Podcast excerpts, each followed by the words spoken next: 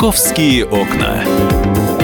На радио «Комсомольская правда».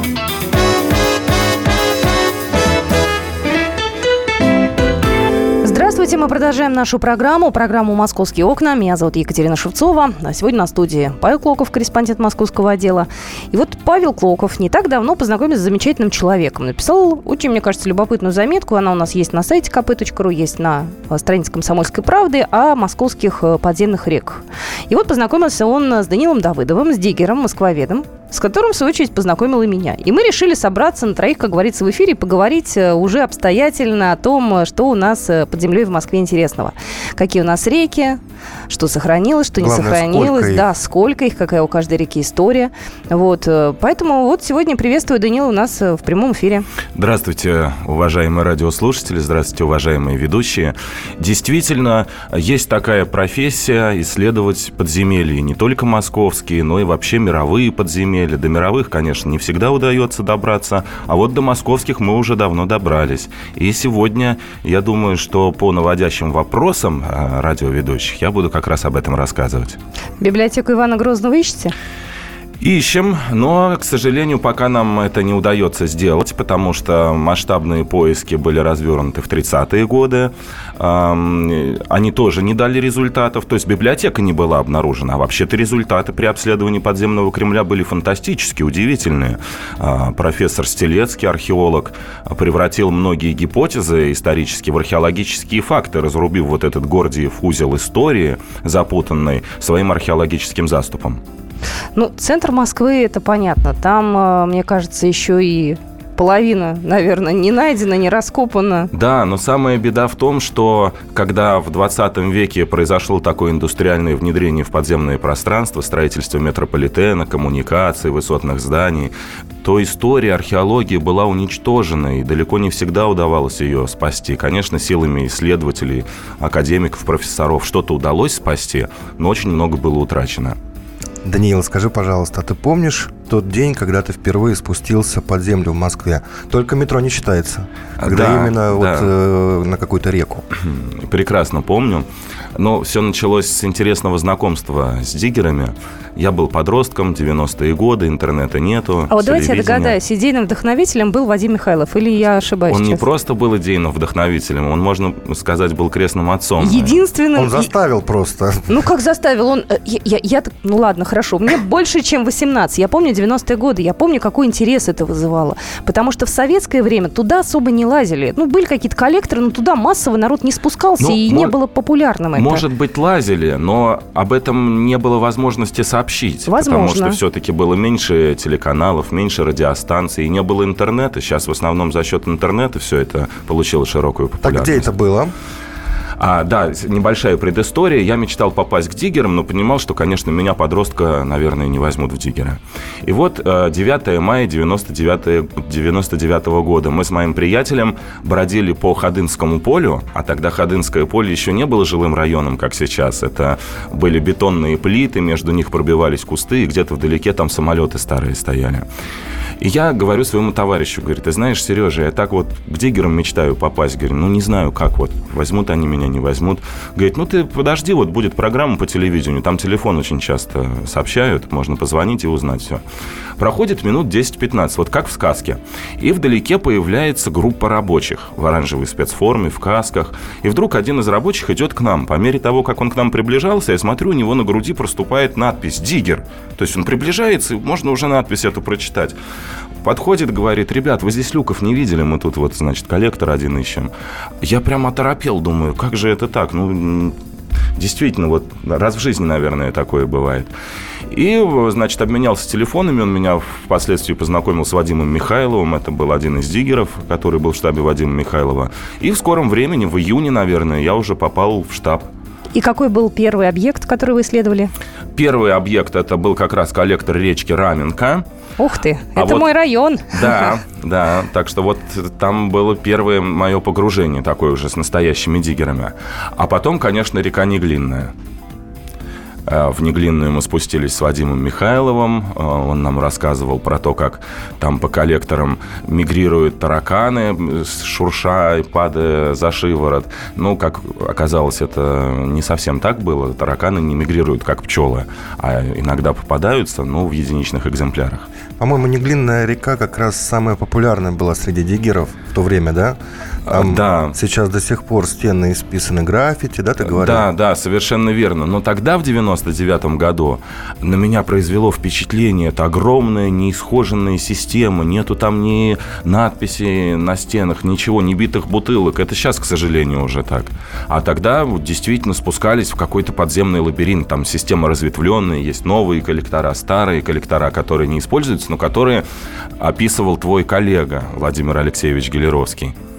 Знаменитейший. А вот там наверняка же э, все по-разному. Что-то современное, угу. что-то еще, опять же, при царе Горохе было построено, да? То есть как это все выглядит изнутри? Есть какие-то надписи наверняка, есть какие-то указатели, что-то есть раритетное наверняка. Ну, э, надписи указателей нету, потому что у нас все-таки система подземная не такая, как в Париже. А, там в силу особенностей коммуникации водоотведения действительно под каждую улицу а, подходит канал. И в зависимости от того, насколько улица крупнее, крупнее подземный канал. Там так называемый общество сплавная канализация. Угу. У нас системы эти разделены, поэтому а, малые реки – это отдельные локальные системы. Вот, скажем, из э, системы Неглинки мы не сможем выйти там в систему ручья Чертары или в систему речки Пресни, которая, кстати, дала название району Красная Пресня. Но, тем не менее, действительно коллектора переплетаются, потому что Неглинку стали убирать под землю еще в 1817 году, участок под Александровским садом, Театральная площадь, Неглинная улица. А уже в 70-е годы и чуть раньше в 60-е годы необходимо было систему перестроить, потому что первоначальные коллектора были с небольшой пропускной способностью и не могли отводить дождевой сток, когда это было нужно, потому что Москва занимала все больше и больше площади, и все больше и больше а, асфальтировалась а, улиц, и вода уже не могла естественным образом впитываться. Таким образом, а, проложили параллельно старому коллектору, который посетил когда-то Гелеровский, проложили новый широкий бетонный коллектор. И вот сейчас этот бетонный коллектор даже во время самых сильных ливней уже под самый потолок, под верхний не заполняется. А вообще-то коллектора речные, которые принимают в себя дождевой сток, бывают иногда работают как напорные трубы во время ливней. Ну так вот, шаг за шагом, и ты вдруг узнал, что оказывается у нас под Москвой сколько рек? 180 рек вообще в черте города и э, порядка 160 природных водотоков, которые были убраны под землю. Катя, ты можешь себе это представить? Ну, я могу, я могу себе это представить, потому что э, около этих рек небольших, ну, на окраинах, по крайней мере, раньше практически везде были деревни. Потом Совершенно эти деревни верно, превратились да. в московские районы, эти речки превратились в ручейки. Но что самое интересное, они же раньше были наземные. Вот та же Неглинка, она же была раньше угу. нормальной такой речушкой с очень, кстати, нехорошей биографией, с криминальной, я бы сказала, биографией. Я думаю, что мы до новостей начнем, у нас минута есть. Угу. Да, чем она была, так скажем, славна в кавычках? Ну, славна она была э, в первую очередь тем, что э, князь Юрий Долгорукий, когда шел из Черниковского княжества в Суздальское, перешел Москву-реку через Брод, обратил внимание на села зажиточного боярина Степана Кучки. Это было в районе Лубянской площади. Который есть, потом Москву продал. Да, который, ну, там разные версии есть. Есть версия, что Юрий Долгорукий просто зарубил его мечом, а села забрал себе. Поэтому многие вот исследователи писали, что Москва возникла на крови, загадках и летописных недомолвках, имея в виду как раз вот это событие. А потом Неглинка долгое время выполняла функцию обороны Кремля, протекая с северо-запада и омывая Боровицкий холм. Я думаю, что через пару минут мы как раз э, проспрашиваем Даниила, да, про всякие легенды, истории, которые связаны с Неглинкой. Я-то слышала, что и Салтычих каким-то образом к ней была причастна, и некий Степан Шишковский, тоже, в общем-то, достаточно жестокий человек. В общем, все это вы узнаете буквально через пару минут в программе «Московские окна». Будьте с нами. «Московские окна».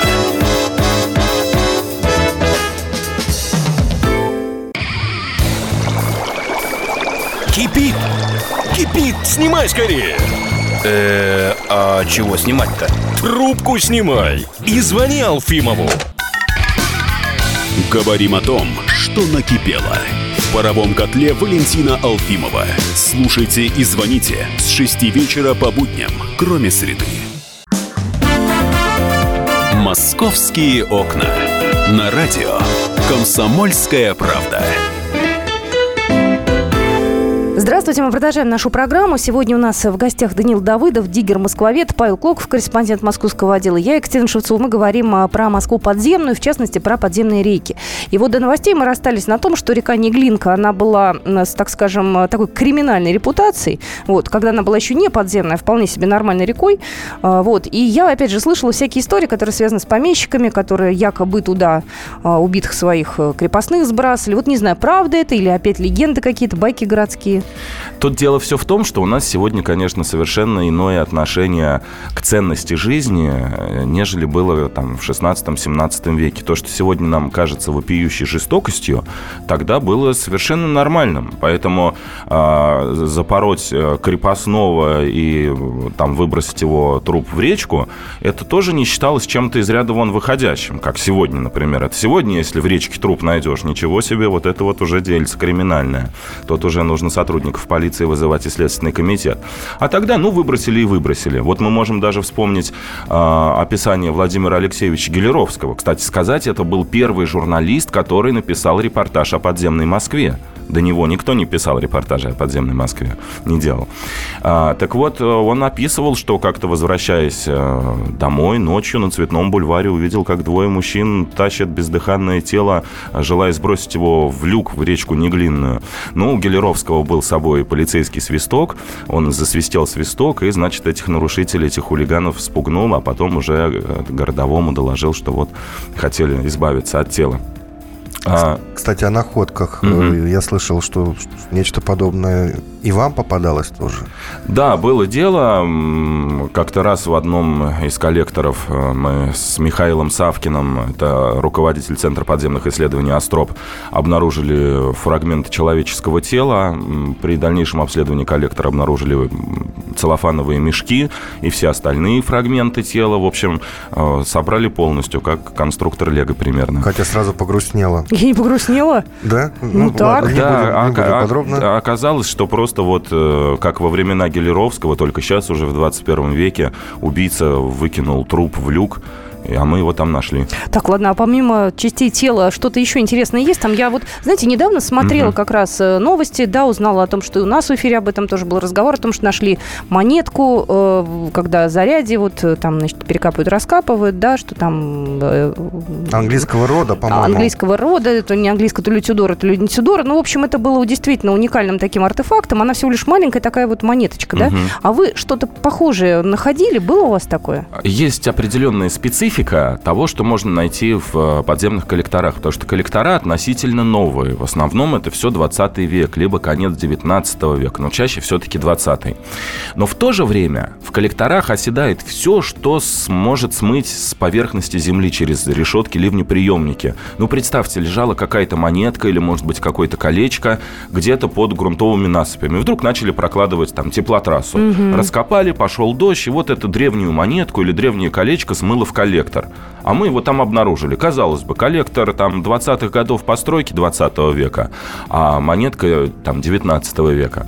Ну, такие находки все-таки достаточно редки. Хотя как-то в а, коллекторе речки Напрудная, это приток Неглинки, мы обнаружили чеку от гранаты. Но это было уже довольно давно, лет, наверное, 5 или 6 назад. Мы ее оставили, забирать не стали. А, потому что вообще есть, вот знаете, у меня, например, есть такой суеверный ну, страх, что ли, постараться всегда оставить подземку в том виде, в котором она была до спуска туда исследователей. Поэтому из подземки лучше ничего домой не брать. Вот а как это там есть, археологам, есть. да, что там э, или там что-то есть интересное? Ну, конечно, если есть такие находки, то, безусловно, сообщаем угу. и в военно-историческое общество. Но находки не всегда бывают ценные. Вот буквально две недели назад я в коллекторе речки, куда вот э, Павел Клоков со мной спускался, обнаружил монетку монетку, это 5 копеек 1924 года. Но коллектор-то был в 1967 году построен. Как же там оказалась монетка? Вот, видимо, как раз таким образом откуда-то из-под газонной зоны ее вымыл туда потоком воды. И она много лет там пролежала. Паша, ты забрал своего... монетку? Нет, нет, не забрал. А, Данил еще хотел спросить, угу. значит, вопрос от нашего читателя. Какие вопросы люди задают чаще всего на экскурсиях? И еще один вопрос. А, значит, летом коллекторе мало кислорода, да, насколько мы знаем. Получается, летом экскурсии не бывает? Нет, летом бывают у меня экскурсии, и основная опасность в летний период – это внезапно начавшийся дождь, потому что вот в эти коллектора отводится дождевая вода, и уровень может очень резко подняться и увеличится скорость потока. Что касается а, недостатка кислорода, это не во всех участках. А, для своих маршрутов я подбираю участки, которые хорошо вентилируются, имеют а, возможность эвакуироваться при необходимости. А вот что касается... Наиболее задаваемых... А, ча- наиболее задаваемых задаваем... вопросов, да. да. Ну, это, конечно, гигантские крысы, безусловно. Есть они или нет в результате? Кстати, это, это был Мутанты. мой первый вопрос, когда я надевал комбинезон, потому что я крыс боюсь. Да, признаюсь. Да. Крыс мы не встретили, а вот рыбу мы, кажется, видели. А да, вот этих вот уродцев, о которых тоже говорят, что в Москве, в Москве-реке якобы какие-то мутанты водятся, их потом там находят. Есть? Ну, Голова у них розовая, а лапки у них зеленые. Вы знаете, Еще это с лапками. Вот, вы сейчас по портрету больше всего мне напомнили молодежь, которая называет себя диггерами. Вот это главные уродцы, мне кажется, которые спускаются под землю с баллончиками. Почему? А чем они плохие? Ну, спускаются под землю с баллончиками, с краской, с бутылками и начинают, значит, там хулиганить, выключать все, что включено, включать все, что выключено. И, конечно, это демотивирует э, очень сильно э, вообще само движение диггеров в глазах городских властей. Но, э, тем не менее, под землей, конечно, странностей каких-то... Странностей много, а вот необъяснимых вещей нету. Но если возвращаться к вопросам, то самые популярные это морозильные установки под зданием МГУ. Морозильных установок нету. А Там... А что вообще под зданием МГУ? Я, как э, Там... местная жительница, угу. очень интересуюсь. Там двухэтажные подвалы. Угу. Один э, подвал технический, а во втором устроено было бомбоубежище. Ну, поскольку там рядом фонтаны, то нужны мощные насосы, системы вентиляции. Для, кстати, для строительства высоток были разработаны специальные коробчатые фундаменты. И действительно, Борис Иофан когда-то э, предлагал такой проект проморозки почвы, но от него отказались как от очень дорогого, и на тот момент еще э, мало было известно о таких системах проморозки, они позже уже стали применяться. Поэтому э, здание МГУ сдвинули от Воробьево-Горского шоссе вглубь материка на 1300 метров. А если вспомнить, например, высотка на Котельнической набережной, она в более сложных гидрогеологических Она очень сложных. Стоит. Там же внизу, вот опять же, я жила и там, и там, да, то есть я знаю и ту, и другую высотки. Э, около МГУ все нормально, а вот около Котельнической набережной, около высотки, там постоянно проваливается земля. Вот сколько себя помню, в советское время там постоянно копали на перекрестке, вот где э, к Серебрянической набережной уходит вот дорога. Все время там проваливалось проваливался грунт. Я не знаю, почему. Вот этот вопрос, наверное, я и вам адресую. Почему? А, у меня работал там несколько лет назад мой коллега, э, Диггер. А, и э, при очередном провале почвы были обнаружены фрагменты фундаментов зданий, которые были снесены еще, видимо, в 20-е годы. В 20-е, в 30-е годы были снесены. А вот э, пустоты подвальные не были залиты бетоном. Mm. То есть э, пустоты остались, а зданий нету. А сверху сквер там или улица. Mm-hmm. И вот постепенно из-за вымыва дождевой водой, грунтовой водой происходит ослабление почвы и образовываются локальные провалы. Такое бывает, да. Бывает. Скажи, пожалуйста, Даниил, пользуешься ли ты профессиональным диггерским сленгом? Я в интернете нашел целый словарь uh-huh. диггеров. Да, а, пользуюсь. Например, вот Катя улыбается, есть такое выражение, как гей-парад. Это одновременное проникновение на объект большого числа людей. Или канагон, да, ну, значит, гей-парад, гей-парад тут нужно э, пояснить. Дело в том, что среди тех, кто называет себя диггерами, специалистов мало или тех, кто стремится стать специалистом. А молодежи, которые привлекает подземная тематика, потому что это модно и необычно, довольно много. Поэтому вот диггеры придумали это название гей-парад, спустились в объект. Ну, например, э, при каких обстоятельствах это бывает? В Неглинке в районе Зарядья есть очень мощный водосброс, сейчас к нему уже подойти невозможно, а раньше можно было там сбрасывается чистая вода. И вот на крещение перепившаяся молодежь, которая считает себя диггерами, собиралась там и, значит, купалась. Ну, это настоящий гей-парад, когда 30 э, полупьяных подростков собираются и под водосбросом купаются. Ну, а как вот на самом деле отличить э, действительно диггера, да, от э, некого вредителя-любителя? То есть э, это у вас, э, ну, не то, что профессия, наверное, но это... Про, ну, профессия, да, уже профессия. Как, как отличить и какие еще выражения все-таки есть? Ну, 20 секунд сейчас, а потом продолжим после новостей. Угу. Да, ну, напоминаю вам э, номер нашего телефона эфирного 8 800 200 ровно 9702. Если есть желание, можете позвонить, э, задать Данилу вопросы. Ну, вообще, подключайтесь к нашему разговору. Итак, э, я еще раз напомню, в студии Павел Клоков, я Екатерина Шевцова и Данил Давыдов, Диггер Москвовед. «Московские окна».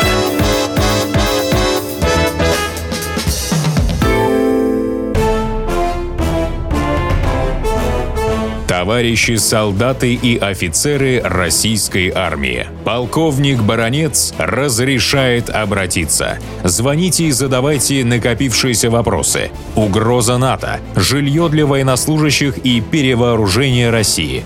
Обо всем этом Виктор Баранец знает лучше других. Программу «Военный ревю» слушайте по будням с 5 вечера по московскому времени.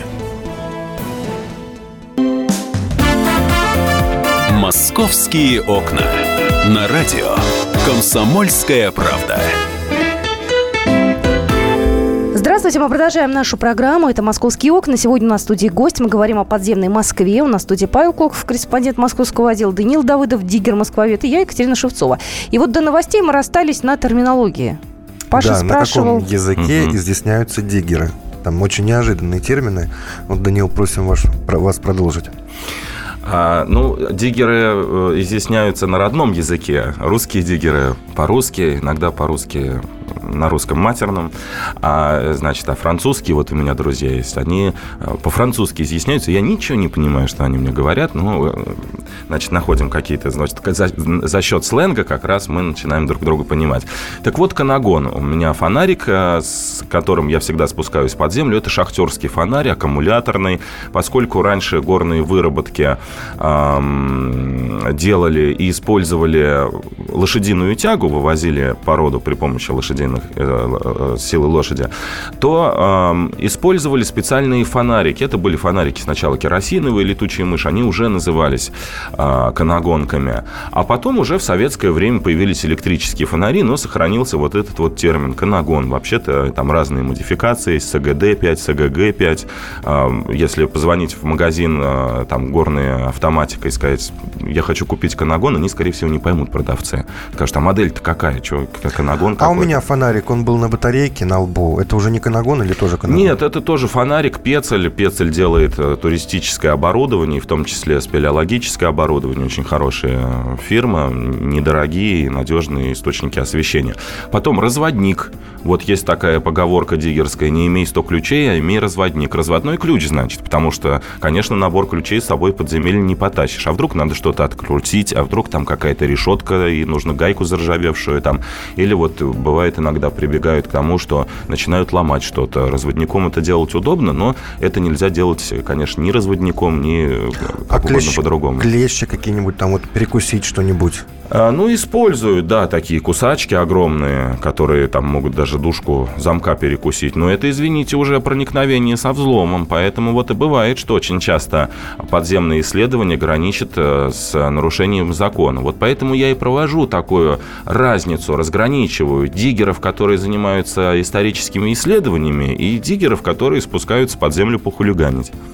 Я, с вашего позволения, перейду уже в наши современные реалии. У меня достаточно активно застраивается район. А. Район, а, а, я имею в виду, и строительство идет э, домов, да, и метро. Сейчас открываются три станции. И я знаю, что на станции метро Раменки была в сложных достаточно обстоятельствах. Э, Там река же недалеко, да, Раменка. И более-менее проблему решили, но говорят, что там какие-то подземные воды мешали и как-то их обходили.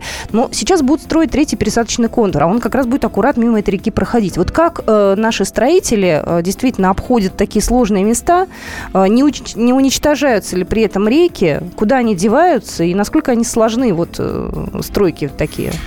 Ну, э, Раменка река сохранила частично открытые участки и частично подземные участки. Действительно, на э, целостности коллектора отразилось э, стро- строительство станции метрополитена. Мы как раз вот с Михаилом Савкиным с центром Острог недавно там работали, увидели повреждения коллектора. Ну, это, безусловно, будет исправлено. А поскольку э, речку убирают параллельно существовавшему когда-то природному руслу в коллектор, и речка нередко оказывается ниже своего природного русла, то, естественно, и сам коллектор находится чаще всего в очень обводненных грунтах. И э, соседние почвы, ближайшие к руслу реки, они тоже обводнены за счет э, насыщения грунтовыми водами. Но были и более сложные участки на строительстве метрополитена московского. И с этим справлялись. А можно вспомнить и питерскую аварию 60-х годов, размыв, когда на перегоне между станциями Площадь Мужества и Лесная плывун ворвался в готовые участки метрополитена и просто стал затапливать вот уже построенные метро. Тогда очень крупные аварии избежали. Ну, Но я надеюсь, избежали. у нас сейчас-то не будет А таких как уже вообще вещей. в таких ситуациях поступают строители? Видимо, какие-то насосы ставят, да? Ну, ситуации всегда разные, и э, собираются, конечно, экстренные совещания инженеров. Ну, в Петербурге вот такая ситуация была решена тем, что закрыли гермодвери, установленные в тоннеле, и стали в аварийный участок подавать под давлением воду, чтобы выровнять давление почвы. Потом долгое время этот участок был заморожен, и сегодня вот э, площадь э, Мужества и Лесная соединены двумя рабочими тоннелями метрополитена, проложенными не параллельно друг другу, а один над другим, вертикально проложены. Это вот, можно сказать, уникальное явление в российских метрополитенах, но это было сделано как раз из-за того, что не было возможности прокладки путей традиционным способом. Я хотел еще такой вопрос задать. Вот э, мы когда с тобой шли по реке Мгм. Чура или Чура, Катя, Да, Катя да. говорит Чура, мы говорим Чура. Где-то я говорю чура, а правильно чура. Да, мы с тобой говорили о том, что под землей очень много, ну, может быть, не очень, но много спецобъектов. Вот я хотел об Мгм. этом спросить, что это за спецобъекты? И вообще, расскажи, что еще находится под землей, какие коммуникации, чтобы люди знали.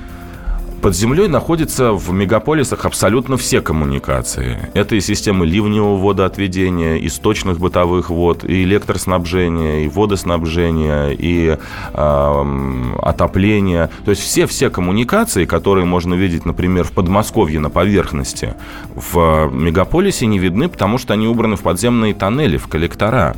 И это такое действительно многоуровневое нагромождение этих э, современных технических тоннелей.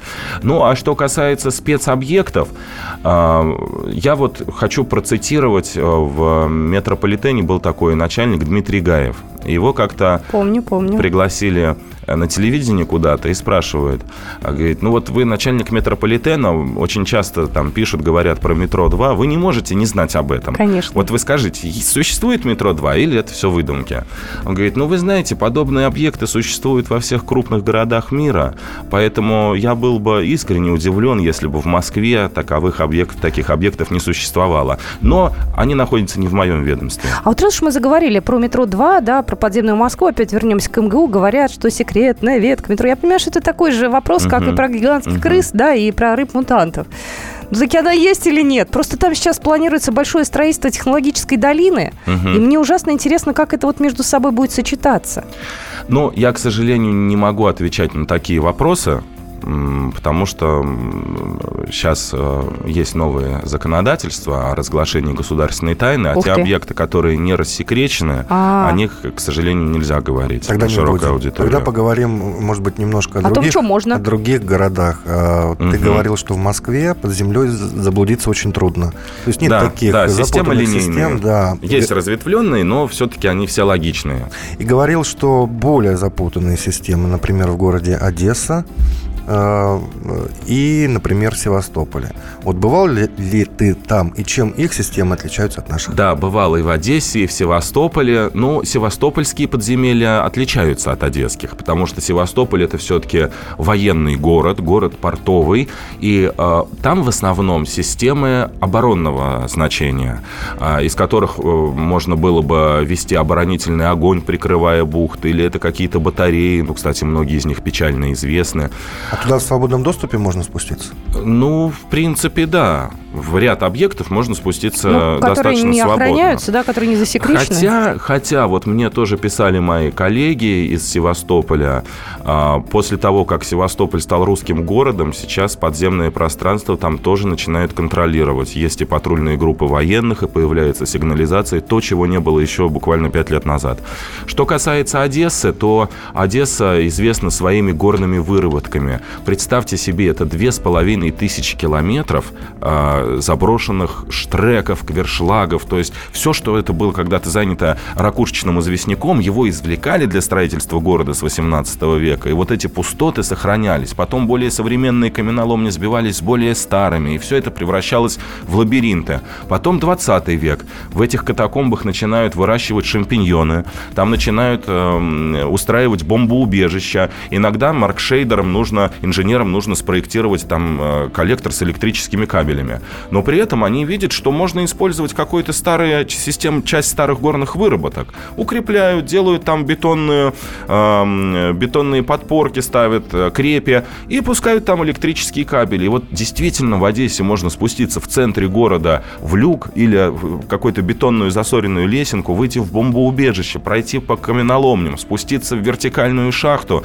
и выйти в прибрежную полосу на пляж. Как вот я помню, один раз мы бродили-бродили несколько часов а, и вышли, а, я не помню, по-моему, то ли то ли на Аркадию мы вышли, вот какой-то центральный пляж. Ночь уже, под землей холодно, а воздух за день прогрет, и мы выходим, песок, бархатное небо над морем, и звезды вот просто как виноградины крупные дрожат, и я вот прям вышел из-под земли, меня обнимает этим теплым прогретым за день воздухом, и я прям вот тут же в песок и повалился. Думаю, Одесса это не только наземная жемчужина э, у моря, но еще и подземная жемчужина. А сколько, город. да, в Крыму жемчужин. Но я думаю, что мы поговорим об этом в следующий раз.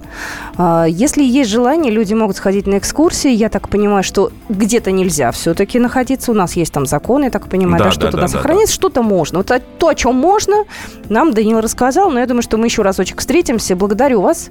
А, Спасибо Да, большое. Москвовед сегодня был в эфире. Данил Давыдов у нас э, в студии Павел Коков, корреспондент московского отдела. Я Екатерина Шевцова. И на этом мы программу «Московские окна» сегодня заканчиваем. Всем пока. «Московские окна».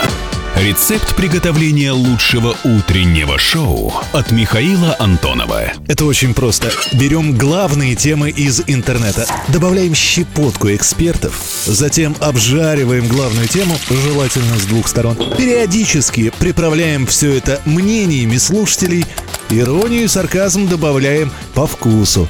Наслаждайтесь. Утреннее информационное шоу «Главное вовремя» с Михаилом Антоновым. Каждое утро до 11 часов на радио «Комсомольская правда».